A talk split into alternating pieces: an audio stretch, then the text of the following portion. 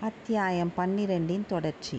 வானத்தில் ஜொலித்த நட்சத்திரங்களோடு போட்டியிடுவது போல் ஆயிரக்கணக்கான மின்மினி பூச்சிகள் நதி நதிக்கரை புதர்களைச் சுற்றி வட்டமிட்டு விளையாடிக் கொண்டிருந்தன. வந்தியத்தேவனுடைய உள்ளத்தில் உற்சாகம் ததும்பியது. அதற்கு பல காரணங்கள் இருந்தன. நாடெல்லாம் இளவரசரை பற்றிய கவலையில் ஆழ்ந்திருக்கும் போது அவனுக்கு மட்டும் அவர் பத்திரமாய் இருக்கிறார் என்ற செய்தி தெரிந்திருந்தது. இளவரசரிடம் சோழ நாட்டு மக்கள் எவ்வளவு பிரியம் வைத்திருக்கிறார்கள் என்பதை ஓரளவு தெரிந்து கொள்ள முடிந்தது. மந்திரவாதி ரவிதாசனை அவன் மறுபடியும் ஏமாற்ற முடிந்ததை நினைக்க குதூகலமாயிருந்தது. இதையெல்லாம் விட குந்தவை தேவியை சீக்கிரத்தில் பார்க்க போகிறோம் என்ற எண்ணம் அவனுக்கு எல்லையில்லாத மனக்கிளர்ச்சியை அளித்தது. வெறுமனேயா பார்க்க போகிறான்? இளைய பிராட்டி கூறிய காரியத்தை செய்து முடித்துவிட்டு பார்க்க போகிறான். அந்த காரியத்துக்கு ஏற்பட்ட தடங்கல்களை எல்லாம் நினைத்து அவற்றையெல்லாம் தான் எதிர்த்து வெற்றி கொண்டதையும் எண்ணி அவன் பெருமிதம் அடைந்தான் நாளை மாலை இந்த நேரத்துக்குள் இளைய பிராட்டியை சந்தித்து விடுவோம் என்பதில் சந்தேகமில்லை. ஆஹா அந்த சந்திப்பை குறித்து எண்ணும்போதே அவனுக்கு மெய் சிலுத்தது நட்சத்திர சுடர்களால் விளங்கிய வானமும் மின்மினிகள் பறந்த பூமியும் சலசலவென்ற சப்தத்துடன் ஓடிய முல்லையாற்று வெள்ளமும் மந்த மந்தமாக வந்த குளிர் பூங்காற்றும் வந்தியத்தேவனை பரவசமடையச் செய்தன. வானமும் பூமியும் ஒரே ஆனந்தமயமாக அவனுக்கு அச்சமயம் தோன்றின. பழைய காதல் பாட்டு ஒன்று அவனுக்கு நினைவு வந்தது. தான் வாய்விட்டு உற்சாகமாக பாடுவதற்கு தகுந்த இடம்தான் அது. சற்று சுற்றுப்புறம் எங்கும் மனித சஞ்சாரமே கிடையாது. ஏன் பட்சிகள் கூட கூடுகளிலே சென்று அடங்கிவிட்டன? அவன் பாடுவதற்கு தடை என்ன இருக்கிறது? இதோ அவன் பாடிய பாட்டு. யாரை மனதில் நினைத்து கொண்டு பாடினான் என்று சொல்ல வேண்டியதில்லை அல்லவா? வானச் சுடர்களெல்லாம் மானே உந்தனை கண்டு மேனி சிலிர்க்குதடி அங்கே மெய்மறந்து நிற்குதடி. தேனோ உந்தன் குரல்தான் தென்றலோ உன் வாய்மொழிகள் மீனொத்த விழிமலர்கள் கண்டால் வெறிமயக்கம் தருவதேனோ? வந்தியத்தேவன் பா இப்படி பாடி முடித்தானோ இல்லையோ? அவனுடன் போட்டி போடுவது போல் தூரத்தில் நரிகள் ஊளையிடத் தொடங்கின. அதே சமயத்தில் மனித குரலில் கலகலவென்று சிரிக்கும் சத்தம் கேட்டது. வந்தியத்தேவன் சிறிது மிரண்டு சுற்றுமுற்றும் பார்த்தான். அவனுடைய காய் கை உடைவாளில் சென்றது. புன்னை மரம் ஒன்றின் கரிய நிழலிலிருந்து ஒரு உருவம் வெளிப்பட்டது. தம்பி உன் பாட்டு பிரமாதம். நரிகளின் போட்டிகானம் அதைவிட பிரமாதம் என்று கூறிவிட்டு தேவராளன் மீண்டும் சிரித்தான். அத்தியாயம் பதிமூன்று. விஷபானம். அந்த இடத்தில் அந்த நேரத்தில் தேவராளனை பார்த்ததும் வந்தியத்தேவனுடைய உள்ளம் சிறிது துணுக்குற்றது. கடம்பூர் அரண்மனையில் தேவராளன் வெறியாட்டம் ஆடியதும் அப்போது அவன் கூறிய மொழிகளும் நினைவுக்கு வந்தன. நடுக்கடலில் சுழற்காற்று குமரி கொண்டிருந்த வேளையில் ரவிதாசனும் தேவராளனும் சொன்ன செய்திகளுக்கும் ஞாபகத்துக்கு வந்தன. அவற்றில் எவ்வளவு உண்மை எவ்வளவு கற்பனை என்று கண்டுபிடிப்பது கடினம். ஆனாலும் அவர்கள் ஏதோ ஒரு மர்ம பயங்கரமான சதிச்செயலில் ஈடுபட்டவர்கள் என்பது நிச்சயம். அவர்களில் ஒருவனிடம் இச்சமயம் அதுவும் இந்த நிர்மானுஷ்யமான இடத்தில் அகப்பட்டு கொண்டோமே என்று நினைத்தான். அவனிடமிருந்து தப்பி குதிரையை வேகமாக தட்டிவிட்டு கொண்டு போய்விடலாமா என்று ஒரு கணம் எண்ணினான். அந்த எண்ணத்துடன் சுற்றுமுற்றும் பார்த்தான். தூரத்தில் தீயின் வெளிச்சம் தெரிந்தது. அது சுடுகாடாய்த்தான் இருக்க வேண்டும். ஏதோ ஒரு மண்ணுடல் தீக்கிரையாகி கொண்டிருக்கிறது. இந்த அந்த மண்ணுடலில் உயிர் இருந்த காலத்தில் எத்தனை எத்தனை ஆசாபாசங்களால் அலைப்புண்டிருக்கும்?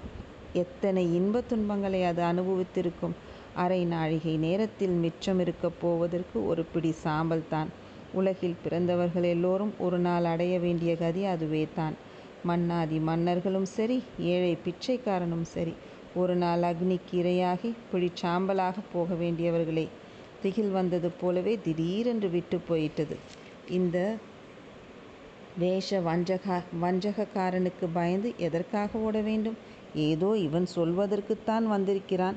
அதை கேட்டு வைக்கலாமே. ஒருவேளை கொல்லன் உலைக்களத்தில் தான் நுழைந்தபோது அங்கிருந்து பின்பக்கம் சென்று மறைந்து கொண்டவன் இவன்தான் போலும். அந்த அதிசயமான வாள் கூட இவனுடையதாக இருக்கலாம். அதன் கைப்பிடியில் அருகில் மீன் சித்திரம் இருந்ததல்லவா? இவனுடன் கொஞ்சம் பேச்சு கொடுத்தால் புதிய செய்தி ஏதேனும்? தெரிய வரக்கூடும். ஆகையால் குதிரையை மெதுவாகவே செலுத்தினான் வல்லவராயன் முதன் முதலில் புதிது புதிதாக லாடம் அடிக்கப் பெற்ற அந்த குதிரையும் நடப்பதற்கு கொஞ்சம் கஷ்டப்பட்டதாக தோன்றியது. அதை விரட்டி அடிக்க மனம் வரவில்லை. இங்கே எப்படியப்பா திடுதிப்பென்று வந்து முளைத்தாய்? என்று கேட்டான் இளவ வல் வல்லவராயன் நான் அல்லவா அந்த கேள்வியை கேட்க வேண்டும்? உன்னை நடுக்கடலில் கப்பல் பாய்மரத்தோடு கட்டிவிட்டு வந்தோமே. எப்படி நீ தப்பி வந்தாய் என்றான் தேவராளன். உனக்கு மட்டும்தான் மந்திரம் தெரியும் என்று நினைத்தாயோ? எனக்கும் கொஞ்சம் தெரியும். மந்திரத்தில் உனக்கு நம்பிக்கை ஏற்பட்டது பற்றி எனக்கு மிக்க மகிழ்ச்சி.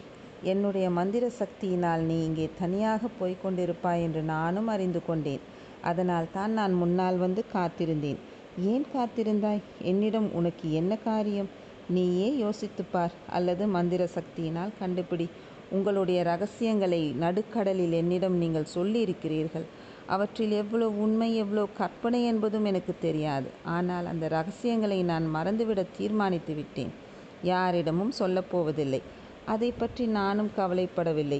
எப்போது நீ அந்த ரகசியங்களை யாரிடமாவது சொல்லலாம் என்று நினைக்கிறாயோ அப்போது உன் நாக்கு துண்டிக்கப்படும். நீ ஊமையாவாய். வந்தியத்தேவனுக்கு உடல் சிலிர்த்தது. தஞ்சையிலும் இலங்கையிலும் அவன் சந்தித்த ஊமை பெண்களை பற்றிய நினைவு வந்தது. சற்று தூரம் சும்மா நடந்தான். இந்த பாவி எதற்காக நம்மை தொடர்ந்து வருகிறான்? இவனிடமிருந்து தப்பிச் செல்வதற்கு என்ன வழி?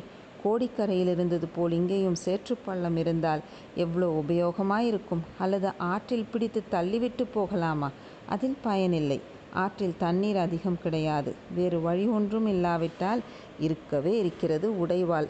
அதை எடுக்க வேண்டியது தான் தம்பி நீ என்ன நினைக்கிறாய் என்பது எனக்கு தெரியும். ஆனால் அது கைகூடாது வீண் முயற்சியில் இறங்காதே. வந்தியத்தேவன் பேச்சை மாற்ற விரும்பினான். அவனிடமிருந்து தப்புவதற்கு சிறிது சாவகாசம் வேண்டும். அதுவரை ஏதேனும் பேச்சு கொடுத்து வர வேண்டும். உன் கூட்டாளி ரவிதாசன் எங்கே? தேவராளன் ஒரு பேய் சிரிப்பு சிரித்துவிட்டு அது உனக்கல்லவா தெரிய வேண்டும்? ரவிதாசன் எங்கே? என்று கேட்டான். வந்தியத்தேவன் திடுக்கிட்டான்.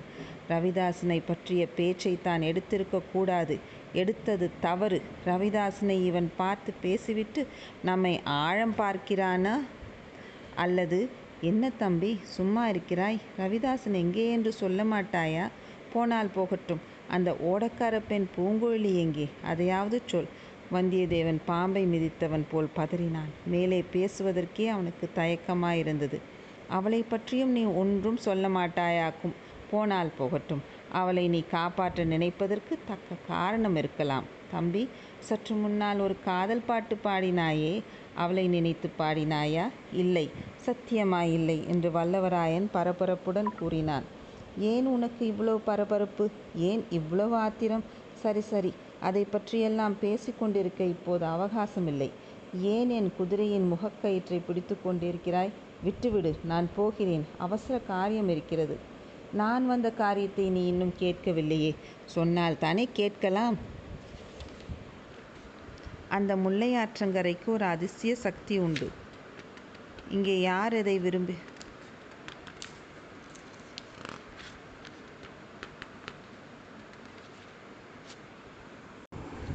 அத்தியாயம் பதிமூன்றின் தொடர்ச்சி.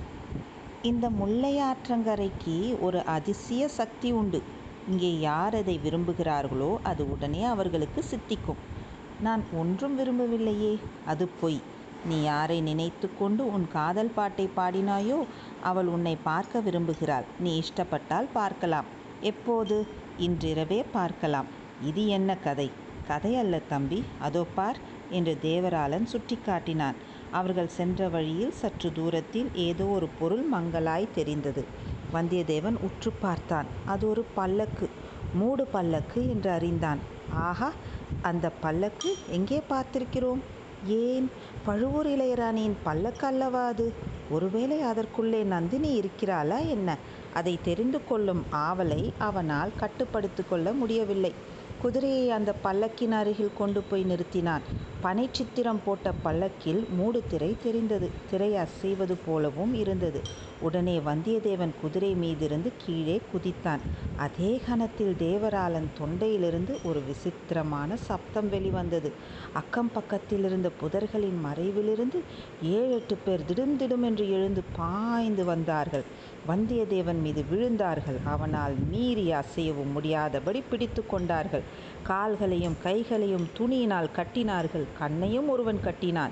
உடைவாளை ஒருவன் பலவந்தமாக எடுத்துக்கொண்டான் பிறகு வந்தியத்தேவனை அந்த பல்லக்கின் உள்ளே தூக்கி போட்டார்கள். சிலர் உடனே பல்லக்கை தூக்கி கொண்டு விரைந்து நடந்தார்கள். மற்றவர்கள் முன்னும் பின்னும் சென்றார்கள். தேவராளன் முன்னால் வழிகாட்டி கொண்டு சென்றான். ஒருவன் குதிரையை பிடித்து கொண்டு நடந்தான். இவ்வளவும் அதி விரைவில் நடந்துவிட்டன. கண்மூடி திறக்கும் நேரத்தில் என்று சொல்லுவதும் மிகையாகாது. வந்தியத்தேவன் தன்னை பலர் வந்து ஏக காலத்தில் தாக்கியதும் திகைத்து போய்விட்டான். அத்தகைய தாக்குதலை அவன் எதிர்பார்க்கவே இல்லை. பல்லக்கில் அவனை தூக்கி போட்டு பல்லக்கு நகர ஆரம்பித்த வரையில் அவனால் எதுவும் சிந்திக்கவும் முடியவில்லை. என்ன நடக்கிறது என்று தெரிந்து கொள்ளவும் முடியவில்லை. ஆனால் பல்லக்கு நகர ஆரம்பித்ததும் சிறிது சிறிதாக மனம் தெளிவடைந்தது. கண்ணின் கட்டு சுலபமாக நழுவிவிட்டது. கட்டியிருந்த கைகளினால் பல்லக்கின் திரையை விலக்கி கொண்டு பார்த்தான். நதிக்கரையிலிருந்து குறுக்கே இறங்கி பல்லக்கு எங்கேயோ போகிறது என்பதை அறிந்து கொண்டான். அவனுடைய கையின் கட்டுகளையும் காலின் கட்டுகளையும் அவிழ்த்து கொண்டு விடுதலை பெறுவது அவ்வளோ கஷ்டமான காரியம் அன்று. பல்லக்கிலிருந்து குதிப்பதும் எளிதாகத்தான் இருக்கும். குதிரையோ பின்னால் வந்து கொண்டிருந்தது. அந்த ஏழெட்டு பேரையும் உதறி தள்ளிவிட்டு குதிரையின் மீது பாய்ந்தேறி செல்வதும் அவனுக்கு முடியாத காரியமாகாது. அவ்விதம் செய்யலாமா என்று யோசித்தான். ஆனால் ஏதோ ஒன்று குறுக்கே நின்று தடை செய்தது. அந்த பல்லக்கினுள்ளே ஒரு அபூர்வமான மனம் சூழ்ந்திருந்தது. அது முதலில் அவனுக்கு உற்சாகத்தை அளித்தது. அதன் கவர்ச்சியிலிருந்து விடுவித்து கொண்டு போக எளிதில் மனம் வரவில்லை. இந்த பல்லக்கு தன்னை எங்கே கொண்டு போய் சேர்க்கப் போகிறது? நந்தினியிடம்தான் சேர்க்கும் என்று ஊகிப்பதற்கு காரணங்கள் இருந்தன. அவளை பார்க்க வேண்டும் என்ற ஆசை அவன் உள்ளத்தின் அடிவாரத்தில் லேசாக தலை காட்டியது வர வர அது பெரும் ஆர்வமாக வளர்ந்தது. அதற்கு எவ்வளவோ ஆட்சேபங்கள் தோன்றின. ஆட்சேபங்களை எல்லாம் மீறி ஆசை விஸ்வரூபம் கொண்டது. என்னத்தான் செய்து விடுவாள் நம்மை? என்னத்துக்காகத்தான் அழைக்கிறாள் என்று பார்த்து விடலாமே ஏதாவது தெரிந்து கொள்ள முடிந்தால் தெரிந்து கொள்ளலாமே. சூழ்ச்சிக்கு சூழ்ச்சி செய்ய தன்னால் முடியாமலா போய்விடும். மறுபடியும் அவளை பார்க்கும்படியான சந்தர்ப்பம் கிடைக்குமா என்பது சந்தேகம்தான். தஞ்சாவூருக்கு போக வேண்டிய அவசியம் இனி ஏற்பட போவதில்லை. அங்கே போவது அபாயகரம். அதை காட்டிலும் வழியிலேயே பார்த்து விடுவது த விடுவது எளிதான காரியம். இன்னும் ஒரு தடவை அவளையும் பார்த்துத்தான் வைக்கலாமே. ஆம். ஆம் நந்தினியை பார்க்க வேண்டும் என்பதற்கு இன்னொரு அவசியமான காரணமும் இருந்தது. இலங்கையில் அவன் பார்த்த அந்த ஊமை அரிசி அவள் நந்தினி போல் இருப்பதாக தான் எண்ணியது சரியா? அதை தெரிந்து கொள்ள வேண்டாமா? இவ்விதம் வந்தியத்தேவன் ஏஸ் யோசித்து கொண்டிருக்கும் போதே அவன் தலை சுழன்றது. தூக்கம் வருவது போல தோன்றியது. இல்லை இல்லை இது தூக்கமில்லை. பகலிலே தான் அவ்வளவு நேரம் தூங்கியாகிவிட்டதே. இது ஏதோ மயக்கம். இந்த பல்லக்கில் சூழ்ந்துள்ள மனம்தான் நம்மை இப்படி மயக்குகிறது. ஐயோ இது என்ன பயங்கர அபாயம். பல்லக்கிலிருந்து குதித்து விட வேண்டியது தான் வந்தியத்தேவன் கைக்கட்டை அவிழ்த்து கொள்ள முயன்றான். முடியவில்லை. கைகள் அசையவே இல்லை. எழுந்து உட்கார முயன்றான். அதுவும் முடியவில்லை. கால்களை அடித்து கொள்ள பார்த்தான். கால்களும் அசைய மறுத்தன. அவ்வளவுதான். கண்ணிமைகள் மூடிக்கொண்டன. அறிவு விரைவாக மங்கியது. மயக்கம் அவனை முழுதும் ஆட்கொண்டது. வந்தியத்தேவன் மயக்கம் தெளிந்து கண் விழித்தபோது பழைய நினைவுகள் வந்து பல்லக்கிலிருந்து குதிக்க முயன்றான். ஆனால் விந்தை விந்தை அவன் இப்போது பல்லக்கில் இல்லை. விசாலமான ஒரு அறையில் இருந்தான். அந்த அறை தீபங்களினால் பிரகாசமாக விளங்கிற்று. இங்கேயும் ஏதோ மனம் சூழ்ந்திருந்தது. ஆனால் பழைய மாதிரி மனம் இல்லை அகிர்புகையின் மனம் போல தோன்றியது. முன்னே அவன் அனுபவித்தது அறிவை மயக்கிய மனம். இது அறிவை தெளிவு செய்த மனம். படுத்திருந்த ஆசனத்திலேயே எழுந்து உட்கார்ந்தான். சுற்றும் முற்றும் பார்த்தான். கதவு ஒன்று திறந்திருந்தது. வந்தியத்தேவன் ஆவலுடன் பார்த்தான். திறந்த கதவின் வழியாக நந்தினி வந்தாள். வந்தவளை கண்கொட்டாமல் அவன் பார்த்து கொண்டிருந்தான். அவனுடைய வியப்புக்கும் திகைப்புக்கும் பல காரணங்கள் இருந்தன. வர்ணனை கெட்டாத அவளுடைய சௌந்தரியம் ஒரு காரணம். எதிர்பாராத முறையில் அவளை சந்திக்கும்படி நேர்ந்தது இன்னொரு காரணம். இலங்கையில் அவன் பார்த்திருந்த மூதாட்டியின் உருவத்தோடு இந்த யுவதியின் உருவம் எவ்வளவு ஒத்திருக்கிறது என்ற எண்ணம் மற்றொரு காரணம். உருவங்கள் ஒத்திருக்கின்றனவா? அல்லது அந்த மூதாட்டியே தான் உயரிய ஆடை ஆபரணங்களை அணிந்தபடியினால் இப்படி தோற்றமளிக்கிறாளா இனிய கிண்கிணி நாதக்குரலில் ஐயா நீர் மிகவும் நல்லவர் என்றாள் என்று கூறினாள் நந்தினி. வந்தியத்தேவன் வந்தனம் என்றான். நல்லவருக்கு அடையாளம் சொல்லாமற் போவது தானே? தஞ்சை அரண்மனையிலிருந்து என்னிடம் சொல்லிக் கொள்ளாமலே போய்விட்டீர்கள் அல்லவா? என்றாள் நந்தினி. வந்தியத்தேவன் நகைத்தான். தஞ்சை கோட்டைக்குள் வருவதற்கு உமக்கு நான் உதவி செய்தேன். என் கை விரலிலிருந்து பனை முத்திரை மோதிரத்தை எடுத்து கொடுத்தேன். அதை என்னிடம் திருப்பி கொடுத்து விட்டாவது போயிருக்க வேண்டாமா? வந்தியத்தேவன் வெட்கித்து மௌனமாக நின்றான். எங்கே? இப்போதாவது அதை திருப்பி கொடுக்கலாம் அல்லவா? அதன் உபயோகம் தீர்ந்து போயிருக்குமே. மறுபடியும் தஞ்சை கோட்டைக்கு வரும் எண்ணம் உமக்கு இல்லைதானே? என்று கூறி நந்தினி தன் அழகிய மலர்கரத்தை நீட்டினாள். தேவி அந்த முத்திரை மோதிரத்தை இலங்கை தளபதி பூதி விக்ரமகேசரி கைப்பற்றி கொண்டு விட்டார். ஆகையால் அதை திருப்பிக் கொடுக்க இயலவில்லை. மன்னிக்க வேண்டும் என்றான் வந்தியத்தேவன். என்னுடைய ஜன்ம சத்ருவிடம் நான் உமக்கு கொடுத்த மோதிரத்தை கொடுத்து விட்டீரல்லவா மிக்க நன்றியுள்ள மனிதர் நீர். நானாக கொடுத்து விடவில்லை. பலவந்தமாக எடுத்துக்கொண்டார்கள் வானாதிராயர் குலத்தில் உதித்த வீராதி வீரர் பலவந்தத்துக்கு உட்பட்டு ஒரு காரியம் செய்தீரா என்னால் நம்ப முடியவில்லை. அம்மணி இங்கே இச்சமயம் நான் வந்திருப்பதும் பலவந்தம் காரணமாகத்தானே. தங்களுடைய ஆட்கள் உண்மையாகச் சொல்லும் ஐயா நன்றாய் நினைத்து பார்த்து சொல்லும் பலவந்தத்தினால் மட்டும் நீர் இங்கே வந்தீரா? இஷ்டப்பட்டு வரவில்லையா? பல்லக்கில் ஏற்றப்பட்ட பிறகு கீழே குதித்து ஓடுவதற்கு உமக்கு சந்தர்ப்பம் இல்லையா என்று நந்தினி கேட்ட கேள்விகள் கூறிய அம்புகளைப் போல் வந்தியத்தேவன் நெஞ்சை துளைத்தன. ஆம் இஷ்டப்பட்டுத்தான் வந்தேன் என்றான். எதற்காக வந்தீர்? தாங்கள் எதற்காக என்னை அழைத்து வரச் செய்தீர்கள்? என் முத்திரை மோதிரத்தை திருப்பி கேட்பதற்காக. அது மட்டும்தானா?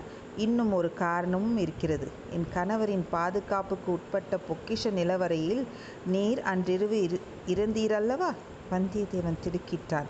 எனக்கு தெரியாது என்றா எண்ணினீர் அழகுத்தான். எனக்கு தெரிந்திராவிட்டால் அன்றிரவு நீர் தப்பிச் சென்றிருக்க முடியுமா? தேவி